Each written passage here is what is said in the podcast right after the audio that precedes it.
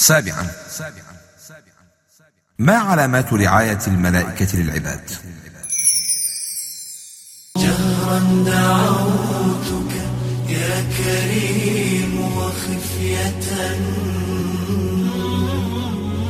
رفقا بعبد تائب يتألم. أعلم بأني مني بذنبي يا إلهي أعلم مني بذنبي يا إلهي أعلم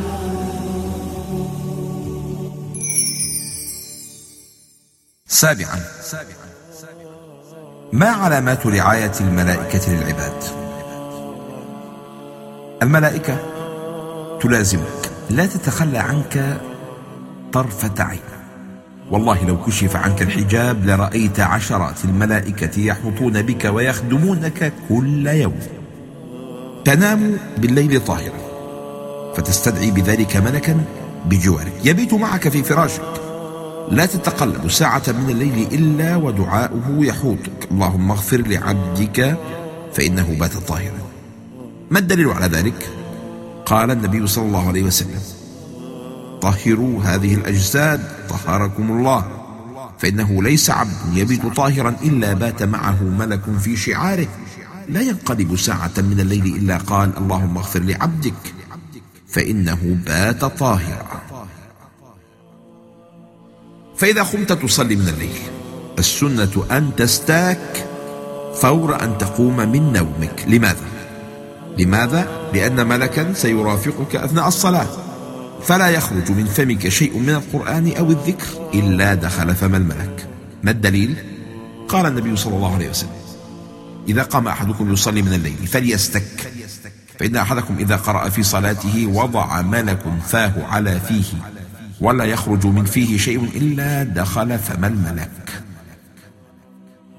ثم تنال قسطا من النوم قبل الفجر. لتستيقظ من نومك. على صوت ديك يوقظ للصلاة. لماذا صح هذا الديك؟ لأنه رأى الملائكة تتنزل أمامه فيصيح طربا لرؤيتها. ثم تتوجه إلى صلاة الفجر فتشهد الملائكة معك الصلاة. بالتحديد فرقتان من الملائكة. فرقة ملائكة الليل وفرقة ملائكة النهار. هؤلاء يتناوبون على هيئة دوريات. ملائكة الليل تغطي الفترة من صلاة العصر إلى صلاة الفجر. ثم تصعد لتسلم مهامها إلى فرقة ملائكة النهار. وهؤلاء يرفعون الأعمال من صلاة الفجر إلى صلاة العصر. وهذا الأمر يتكرر كل يوم. حتى في الصلاة الملائكة تحضر الصلاة معك. تؤمن على دعائك. تؤمن على دعاء الإمام. وتدعو الله أن يستجيب لك. ويكافئك الله. إن وافق تأمينك تأمين الملائكة بأن يغفر لك ما تقدم من ذنبك. الحديث إذا أمن الإمام فأمنوا فإنه من وافق تأمينه تأمين الملائكة غفر له ما تقدم من ذنبه. في الصلاة عندما ترفع من الركوع هناك أيضا ملائكة معك. تشاركك دعاء اللهم ربنا لك الحمد. قال النبي صلى الله عليه وسلم كما في صحيح البخاري إذا قال الإمام سمع الله لمن حمده فقولوا اللهم ربنا لك الحمد.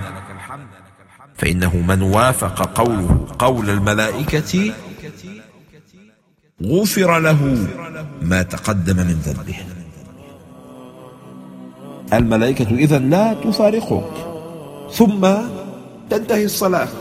بعد الصلاة تجلس في المصلى. الملائكة تحوط بك من كل جانب. تصلي عليك أي تدعو لك. ما لم تقم من مجلسك ما لم تحدث. اللهم اغفر له اللهم ارحمه. الرحمة جماع الخير. مغفرة الذنوب. يحدث بها وقاية العبد من شؤم الذنوب. طيب هذا عن عن الرجال الذين يذهبون إلى المسجد. فماذا عن النساء؟ النساء لهم نفس الأجر إذا جلست المرأة في مصلاها في منزلها. فكل من كثرت ذنوبه تتابعت سيئاته اشتدت قسوة قلبه يستطيع أن يحط هذا بأقل مجهود بأن يذهب إلى مصلاه يلزم المصلى بعد الصلاة ويستكثر من دعاء الملائكة التي تدعو له وهي لم تذنب. فيكون دعاؤهم أقرب إلى الإجابة. اللهم اغفر له اللهم ارحمه. انتهي الصلاة. ترجع إلى البيت بعد صلاة الفجر. تستعد للانطلاق للعمل. فإذا خرجت من بيتك كما جاء في الحديث يبتدرك يتسابق عليك ملك وشيطان. كل واحد منهما يحمل راية. إذا خرجت في طاعة الله ذاكرا تنحى عنك الشيطان خائبا وانطلقت تحت راية الملك ولا تزال تحت هذه الراية حتى تعود إلى بيتك إذا خرجت في معصية تنحى الملك ورفع الشيطان رايته فوق رأسك فلا يأمرك إلا بشر. طيب أثناء الطريق السير تردد أذكار الصباح تقرأ شيئا من القرآن فيكافئك الله ويرسل وراءك ملكا وكأنه رديفك ليذكر الله معك ويؤنس وحشتك. ويقوي حزمك فيكون الملك أنيسا ورفيقا يصحبك ويطمئنك ويشجعك على مواصلة السير في طريق الخير. فتشعر أنك لا تسير وحدك إلى الله ولو كنت خاليا ولو كنت وحيدا. بل أنت تسير في موكب ملائكي ومع السماوات والأرض وباقي مخلوقات الله التي تسبح الله. وإذا سرت في طريق إلى جامعة إلى مدرسة تطلب العلم فعندها تأتي ملائكة تضع لك أجنحتها رضا بما تصنع. يعني إيه تضع لك أجنحتها؟ أي تفرش هذه الأجنحة لك لتعينك على نيل ما تريد أو تتواضع فتخفض أجنحتها وتضمها تعظيما لحقك كطالب علم أو تتنزل وتكف عن الطيران لحضور مجالس العلم معك. وكلما اقتربت من الله اقترب منك الملك كان الربيع بن خثيم إذا أصبح قال مرحبا بملائكة الله. اكتبوا بسم الله الرحمن الرحيم. سبحان الله والحمد لله ولا إله إلا الله والله أكبر. وإذا اشتد اقتراب الملك منك ربما تكلم على لسانك وألقى على لسانك بالقول السديد في الحديث. إن السكينة تنطق على لسان عمر. عشان كذا كان بعض السلف الصالح إذا سمع كلمة طيبة من رجل يقول ما ألقاها على لسانه إلا ملك. وقد قال علي بن أبي طالب رضي الله عنه مثنيا على عمر بن الخطاب رضي الله عنهما إن كنا لنظن أن ملكا ينطق على لسانه. في الحديث ما منكم من أحد إلا وقد وكل به قرينه من الجن وقرينه من الملائكة. هذا يعني أن كل واحد منا معه قرين من الجن وهو الشيطان وقرين من الملائكة يحضه على فعل الخير. الشيطان يحض على الشر والملك يحض على الخير. كلما ابتعدت عن الله بذنب ابتعد عنك الملك. وفي بعض الآثار إذا كذب العبد تباعد عنه الملك ميلا من نتن ريحه. فإذا كان تباعد الملك عن العبد بسبب كذبة واحدة فما مقدار بعده منه مما هو أكبر من ذلك وأفحش. وترجع إلى بيتك. آخر اليوم. في الطريق تزور أخا لك في الله. فسبحان الله. قبل أن تزوره تدعو له. فيخصص الله لك ملكا موكلا بالدعاء بظهر الغيب قائما على رأسك.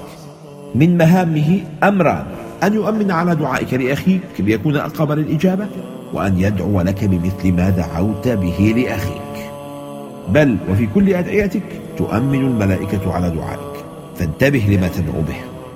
لما مات أبو سلمة رضي الله عنه ضج بعض أهله بالبكاء. وكانوا في الجاهلية إذا حصل لهم مثل هذا يدعون على أنفسهم بالويل والثبور فقال لهم النبي صلى الله عليه وسلم لا تدعوا على أنفسكم إلا بخير فإن الملائكة يؤمنون على ما تقولون. أي احذروا أن تدعوا على أنفسكم عند قبض روح الميت لأن الملائكة موجودة حولكم وتؤمن على دعائكم. ومن أهم أدعية الملائكة الاستغفار. إذا أذنب المؤمن استغفرت له الملائكة وأعلاهم قدرا يستغفرون له الذين يحملون العرش ومن حوله يسبحون بحمد ربهم ويؤمنون به ويستغفرون للذين آمنوا. الاستغفار في هذه الآية يوحي أنه للعصاة لعصاة المؤمنين لأن الاستغفار غالبا لا يكون إلا لمذنب وهذا من كرامة المؤمن على ربه ومن رحمة الله بعبده. الملائكة المعصومون من الذنوب يستغفرون لمن وقع في الذنوب.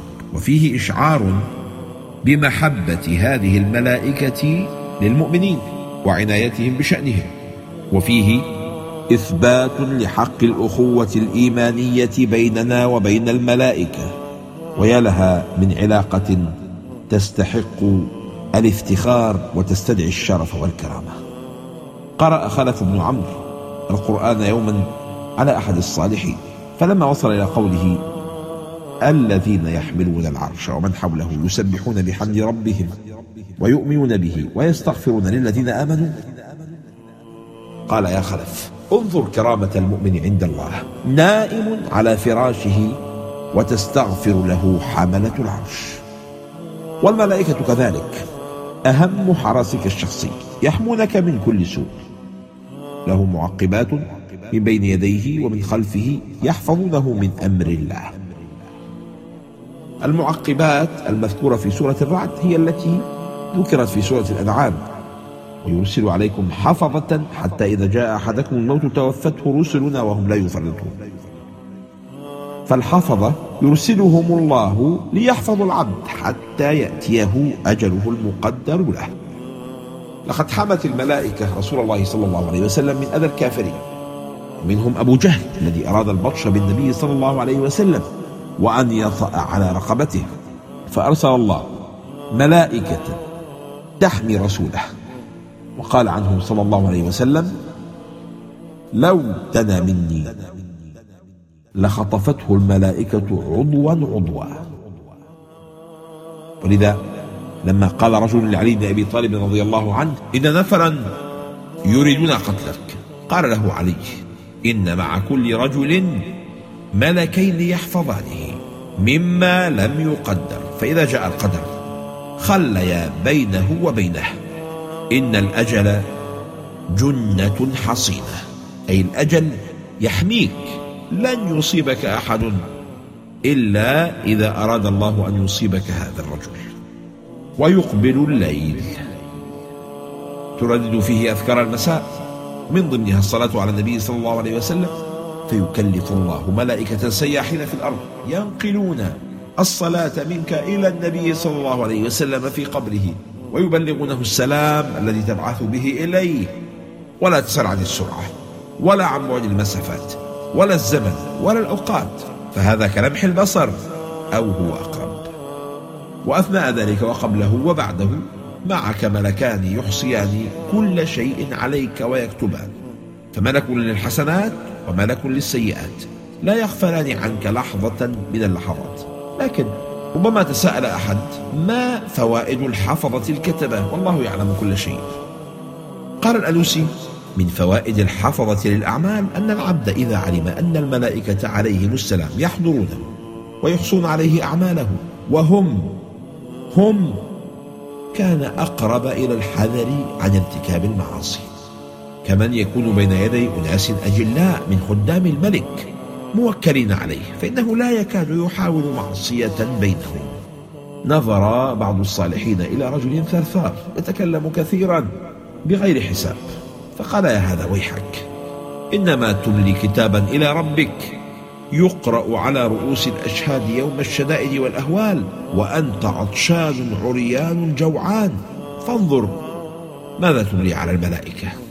أخبروني لو كان معكم من يرفع الحديث إلى السلطان؟ أكنتم تتكلمون بشيء؟ أي أكنتم تتكلمون بشيء يكرهه السلطان؟ قالوا لا. قال فإن معكم من يرفع الحديث إلى الله عز وجل؟